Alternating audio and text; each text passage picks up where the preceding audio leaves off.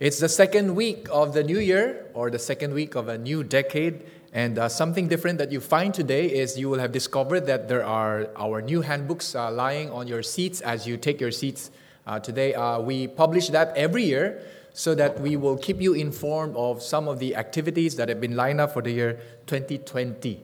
Um, if you wish, you may actually ask for um, extra copies so that you can pass it to a friend or pass it to somebody uh, who, for whom you are praying to invite to come to services or join our church activities.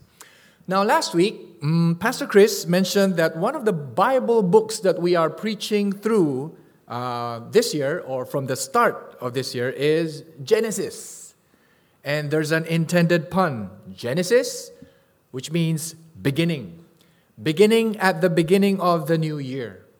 Genesis is also a book along with four others comprising the Pentateuch, uh, which was uh, given to the Israelites, very likely by Moses, as they are about to begin their nationhood under God in the Promised Land. And so, if the uh, Pentateuch, of which Genesis is a part of, if it was written for the Israelites during their 40 year residence in the wilderness, what Genesis says to them, particularly to the younger generations who are about to enter the promised land, what it says to them, what it says to them must mean something to us as well. So for starters, let me just say something about Genesis 1. Genesis 1, chapter 1, is not your science textbook. Okay, it's not your science textbook, textbook that tells you how the world began. It's not the book that explains the origins of the universe or how living organisms came to be. So, yes, one may use Genesis to challenge the teaching of evolution or the Big Bang, but if you do that, one will miss out on the far more important intent of the book. And what was that intent? It's to answer the question who is God? And why did he create you and I, and why did He create the world? And so, to answer that question simply, we will find out that God is the one who created the universe. God is the one who turned the earth's formlessness and emptiness into fullness, orderliness, and beauty. So the first slide comes up Genesis chapter 1, verses 1 to 2. In the beginning, God created the heavens and the earth. The earth was without form and void, and darkness was over the face of the deep. And the Spirit of God was hovering over the face of the waters.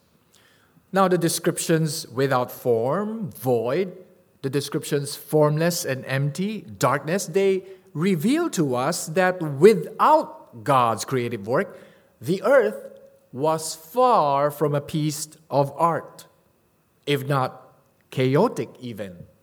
So I recently just watched a documentary about uh, on the Thai boys who were trapped in the cave. Did you watch that? It's produced by I think Netflix. And uh, I, while I was watching that documentary, I imagined with dread how it must have felt trapped in a cold, dark, wet place with murky water gushing in, not knowing whether one will survive or one will make it out alive or not. So, if that is already scary and chaotic, how much more a place that is formless, a place that is dark, and a place that is empty? But we read that God transformed the formless, empty, dark earth. And how does He do that? Next slide God said, Let there be light. And there was light. And God saw that the light was good. And God separated the light from the darkness. God called the light day, and the darkness he called night. And there was evening, and there was morning, the first day.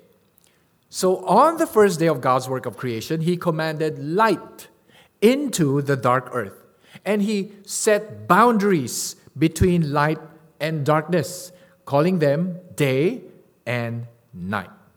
Now let's continue to read what of God God has done. Uh, next slide.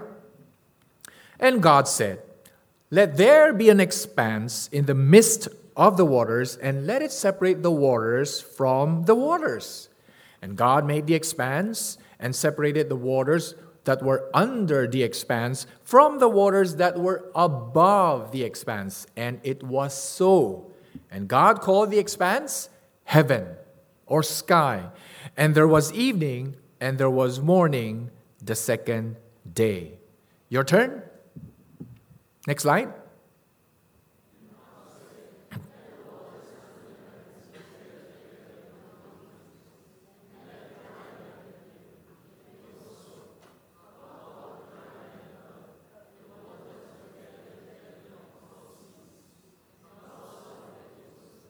Okay, we're going to read responsively. Next slide, my turn. And God said, Let the earth sprout vegetation, plants yielding seed, and fruit trees bearing fruit in which is their seed, each according to its kind, on the earth. And it was so. The earth brought forth vegetation, plants yielding seed according to their own kinds, and trees bearing fruit in which is their seed, each according to its kind. And God saw that it was good. And there was evening, and there was morning the third day. Your turn.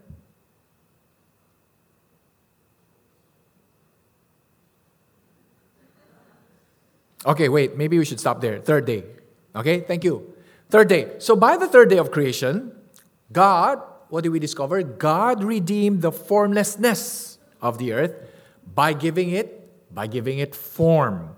And so here's the slide that comes up, a table. So you see Day one up to day three, day one, there's day and night.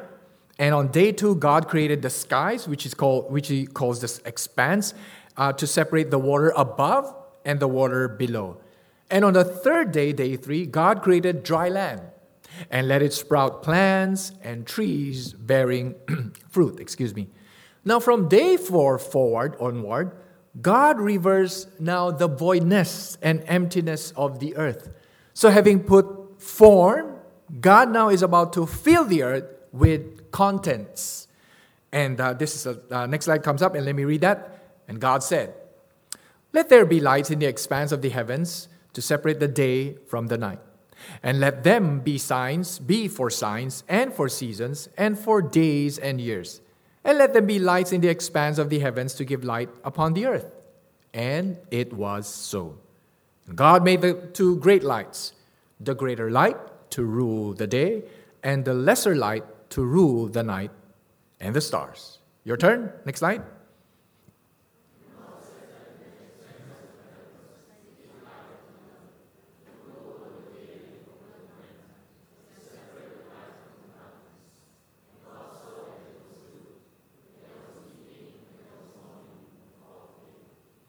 And God said, Let the waters swarm with swarms of living creatures and let birds fly above the earth across the expanse of the heavens.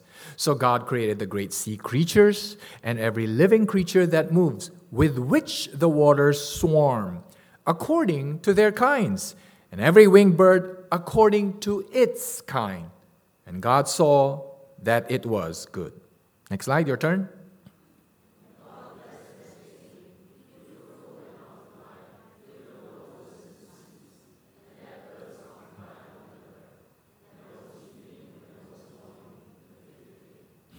And God said, Let the earth bring forth living creatures according to their kinds, livestock and creeping things and beasts of the earth according to their kinds. And it was so. And God made the beasts of the earth according to their kinds, and the livestock according to their kinds, and everything that creeps on the ground according to its kind. And God saw that it was good. Next slide, your turn.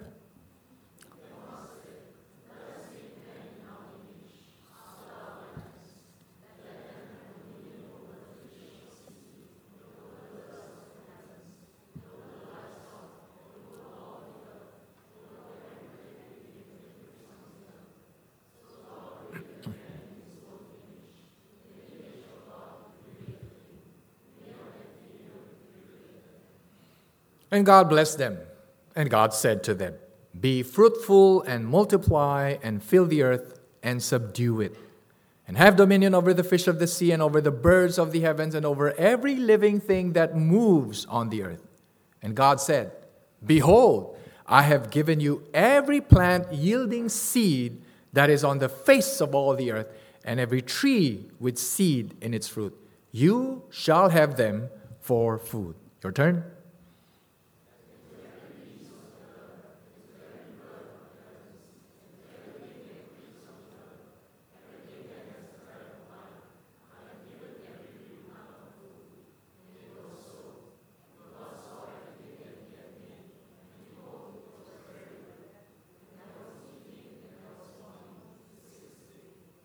Thank you very much for doing that. We just did the public reading of Scripture. So, from days four to day six, God fills the once empty earth with beautiful things. So, another slide comes up. Day four, you now have the sun and the moon, as we call it. However, in Genesis, they're simply called the greater and the lesser light. And then on day five, God fills the skies with birds and the seas with water creatures and bless them to be fertile and to multiply. And lastly, on day six, he creates land animals to fill the earth, and he also created man. Now, notice as we read those uh, passages uh, concerning the creation account, notice the, the repeated phrases that we read. Uh, next slide. You will have noticed the phrase, and God said many times, showing us that God creates through the power of His spoken word.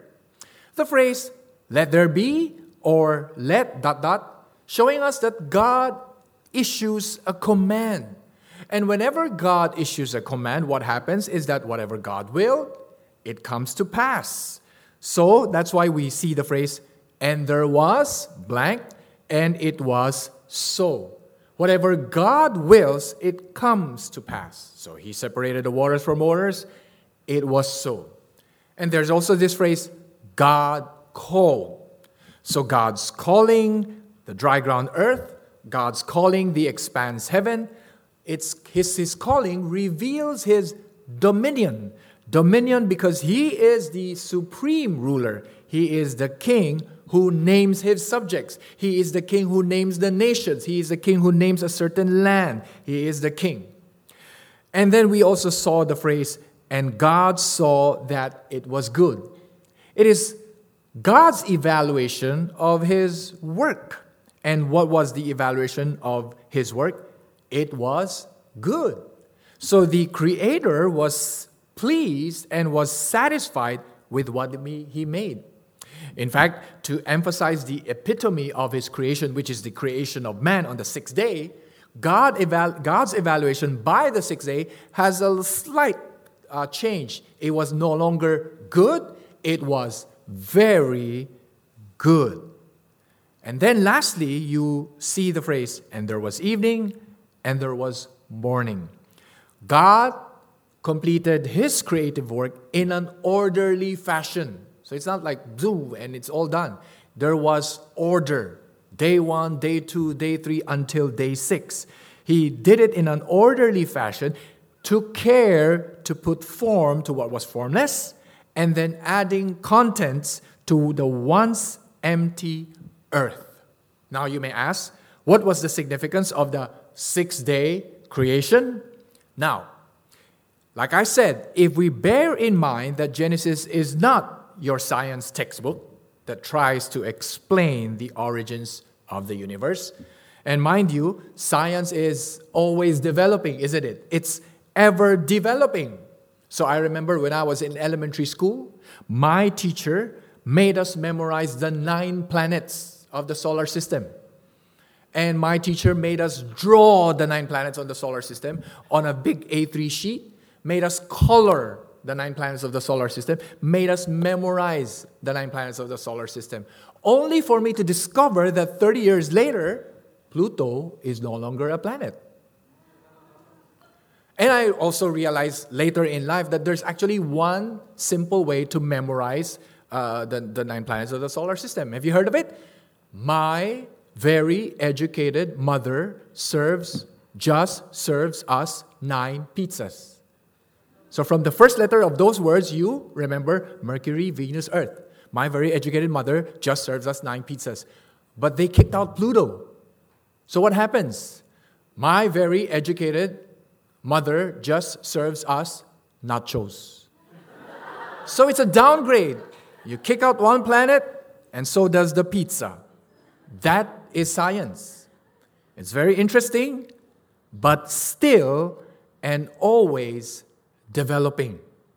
And so take heart that Genesis is not your changing science textbook, attempting to explain the origin of our world. It's not. And since it is not, then the message of the six day creation simply tells us of God's power and his constant daily involvement in our world. What do I mean by that? Now, did you read of the news of this Japanese man who was battling against a convenience store company? I'm not going to mention the name. Was battling against this convenience store company because he lost his franchise contract to run his convenience store. Why? Why did he lose the contract? Because he had decided to close shop one day. And of course, the convenience store chain canceled his license. Why? Because closing shop for one day is out of line. You don't do that. A convenience store is supposed to be open 24 hours a day, seven days a week. Seven days a week. And the message, perhaps, of the six day creation reveals to us that God is very much involved in our daily lives 24 7. There is not a day that He closes shop. The only difference, of course, is that he did not create 24 7. So, next slide. Genesis chapter 2 tells us, Thus the heavens and the earth were finished, and all the host of them. And on the seventh day, God finished his work that he had done, and he rested on the seventh day from all his work that he had done. So God blessed the seventh day and made it holy, because on it God rested from all his work that he had done in creation. So God did his work of creating in six days. And on the seventh, he rested. He rested not because he was exhausted or tired from all the work. God rested because his creation work was now complete. God finished his work that he had done and he rested. That's what chapter 2 tells us. It was now a time to celebrate, now a time to enjoy. So God's rest is what I call a divine staycation. So you and I, we like to leave work and go on a vacation. But after God had finished his work, he decided to have a staycation and enjoy it. And there's something special about the divine staycation. It occurs on the seventh day, we were told. And the phrase seventh day is mentioned three times. What's so special about that day is that it's a day that God blessed. Yes, He blessed the animals. Yes, He blessed man. But here is the first time God blessed a day. And what's special too about this divine staycation is that it seemed to be a very long staycation, like a long holiday. It's extended. Why? Because we do not read of the usual, and there was evening and there was morning to somehow wrap the seventh day. And so it suggests to us that the original intention was for God to rest and to dwell with man from henceforth. Only will we realize later as we read chapters 2 and 3 that sin came into the world and disrupted that rest. And so, who is God? According to the creation account. Who is God as revealed to us from the creation account? Well, to the wandering Israelites, Genesis chapter 1 reveals to them that God, the God of Israel, is not a small God who happened to have won the face off against Pharaoh and his magicians. Uh, you recall the challenge, right? Moses, Moses threw his staff, it became a snake. And Pharaoh's magicians, they said they weren't impressed. They were able to replicate the staff turned to snake. And Moses then turned the water into blood. And Pharaoh's magicians, they, they, they, they did the same thing. One may think that it was a neck neck to neck battle between gods, between powers. Not until the first quarter, when the magicians could no longer match the God of Moses. The Lord sent gnats, the Lord sent flies, the Lord rained down hail, and Pharaoh's sorcerers, they could no longer catch up. They exclaimed, This is the finger of God. We are all ruined, they said. So what the led what led the Lord to win? Genesis chapter 1 gives us the answer. The Lord is the creator of all things. He is the one who created the sun. He is the one who created the moon, the stars, the land, and the seas, and the animals by the power of His spoken word. That's why He can send gnats. That's why He can send frogs. He can send hail. So, who is God? He is not just one of the small gods of Egypt. He is not a collectible deity, territorial deity. He is, on the contrary, the God who created the universe and everything in it by the power of his spoken word. So, Psalm 33, we read that at the beginning of the service. Psalm 33, 6 to 9 tells us, By the word of the Lord the heavens were made, and by the breath of his mouth all their host. He gathers the waters of the sea as a heap, he puts the deeps in storehouses. Let all the earth fear the Lord. Let all the inhabitants of the world stand in awe of him. For he spoke, and it came to be. He commanded, and it stood firm. So, with this revelation, God's people, they are now called to worship not just one of the gods of, Egypt, of the Egyptians or just one of the gods of the Canaanites. They are called to worship God and God alone. Last week, I had the opportunity of doing a Bible study with a teacher from this school who just came to faith. And uh, after the study, he asked me, If I follow the God of the Bible, what do I do with the other gods that my parents brought me up to believe in? You know, that's not a common question coming from new converts. It sounds like a little bit like is this God that I am believing one of the gods that religion has to offer? Sounds like it. And what the creation account tells us that no, God is not one of your little GODs. He is the one who created the heavens and the earth. He is the one who created you and I. In fact, creation shows us that God is the creator. So the apostle Paul in Romans chapter 1 he says, "What can be known about God is plain to them. It's plain to man, because God has shown it to them." For God's invisible attributes, namely his divine power, his eternal nature, or rather eternal power and divine nature, they have been clearly perceived, they have been uh, seen ever since the creation of the world in the things that have been made, so that they are without excuse. So, what Paul is saying is that if you look at creation, you cannot deny the fact that God exists. The existence of the invisible God is seen in the visible things that He has made. Creation tells us, in short, that you and I have no excuse to say, Oh, I didn't know. I didn't know that God made this. All along, I thought it was the Big Bang. Uh, the Bible says, No, you are without excuse. You clearly knew that there is a God who created all these.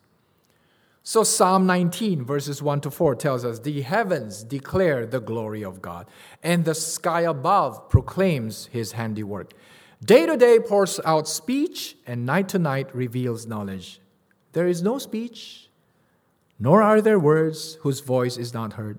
Their voice goes out through all the earth, and their words to the end of the world. What is the psalmist saying here? If you look at the skies, do you hear any speech? No, you don't.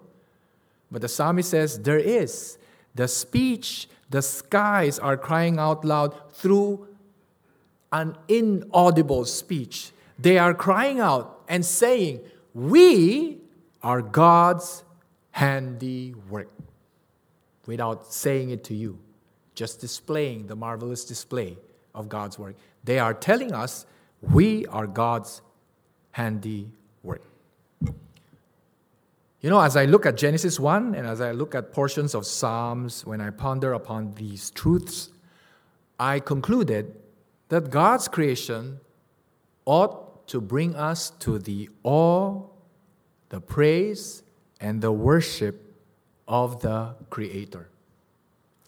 Now, friends, we all love beautiful sceneries, don't we? You do. I see them in your Instagram posts. We all love snow capped mountains. We all love the northern lights. And not too long ago, some of you loved the annular eclipse. But did we pause not merely to be awed by the beauty, but did we pause to be awed by the Creator who made it all? It's different. It's different to be awed by the scenery. It's different to be awed, to be filled with awe upon the Creator who made all this. Why? Because it is God's showmanship. He is the ultimate showman who deserves praise. Now, some of you know that uh, we recently got a dog, and so when I play with our dog, Coco, Coco is his name, whenever I marvel at his cleverness, when I'm, I'm humored by his antics, you know what I do? I actually pause to praise God for his beautiful creation. Man's best friend, as what we call it. Man's best friend given to us by the Creator. That is why I say grace with him for the kibbles and for the chicken and for the meat. Yeah. The dog may not understand it, but he knows that once I say amen, that's the cue that he can start eating. Are you not awed that a dog could love you, could entertain you, could welcome you home and lick you up? Well, don't be awed by the dog. It's not the dog, it's God who created the animals. Now, if creation should lead us to stand in awe of Him, as the psalmist would say, then you and I, you know what? You and I should spend less screen time and more scene time. Less screen time and more scene time. Why? Because screen time is the awe of our own creation, isn't it? It's the awe of the videos that we make, it's the awe of the games that we design, the stuff that we shop, or the clothes that we put on. Screen time is the celebration of our own creation. Or at least we think it's our creation. Because actually, the word create in Scripture is apparently exclusively used of God's activity. Humans do not create, we merely make, form, or build. But God, He is the one who creates. And yet we idolize our own making, we worship our own building, our own forming, and we call it our creation. And then we pat ourselves on the back. Now, I must confess that recently I discovered that of myself embarrassingly. When I helped one of our deacons uh, fix his uh, espresso machine. So um, he gave me his espresso machine to fix. I uncovered it, I took out all my tools, my shiny wrench set, and I dug up under the wires, replaced a switch, replaced some Teflon tubings, and I was very proud of myself to be able to fix it. So proud that even after the machine was already working fine, I had to open it up again and take a look at my handiwork and pat myself on the back. even though that was far from creating. I was just simply repairing. You know, we idolize our own work. We pat ourselves on the back instead of praising God for giving us wisdom. Instead of bowing down before God because of his far awesome work. That is why God confused the language of the men who sought to build the tower at Babel, because they wanted to build it to make a name for themselves. So, friends, creation must lead us to stand in awe of God who created them all. That means that you and I must make it a deliberate effort to gaze at God's creation and respond in praise and awe. When was the last time you did, you did that? Gaze at God's, the beauty of God's creation, and respond in awe and praise. Perhaps singing even, How Great Thou Art. The next time you gaze at the mountains, the, the, the next time you see birds chirping, respond to praise Him, for He made all these for us. What else does Genesis chapter 1, the creation account, tell us? Well, consider the most significant creation man, who is made in God's image. You will have noticed that when God created living things, when He created vegetation and animals, notice that God created them according to their kinds. Did you see that phrase? According to its kind, according to their kinds. But when it came to the creation of man, God says, let us make man according to his kind. No, God didn't say that. Let us make man instead, he said, in our image, in our likeness. And the summary statement is in verse 27. So God created man in his own image. In the image of God, he created him. Male and female, he created them. It tells us that we are distinct, that we are unlike other living things. We are distinct in that we are made in God's image. We reflect Him, we represent Him, we shine Him. We have a representative role that is distinct from animals and plants and trees. Why? Because they are not called to rule the earth, but we are called to rule the earth for God. We are called to manage it we are called to exercise dominion over it, just as God would. For we are his representatives. Now, I'd like you to ponder with me upon that thought. See, we are made in God's image. That means we resemble him, that in many ways we are like God. And up to this point, Genesis 1 up to chapter 2, up to chapter 2, verse 3, what can we know about God in managing the world is that is that God blesses. Did you catch that? God blesses. He empowers animals, He blesses them. He empowers humans, He blesses them to flourish, to prosper. And it leads us to ask the question if we are representatives of God up to this point, how are we, as His representatives, how are we with blessing others as God's image bearers, as His representatives? Do we shine for Him? Time magazine published a very interesting trivia in the year 2015 that caught my attention. And the title of that publication is What's the World's Deadliest Creature? Make a guess.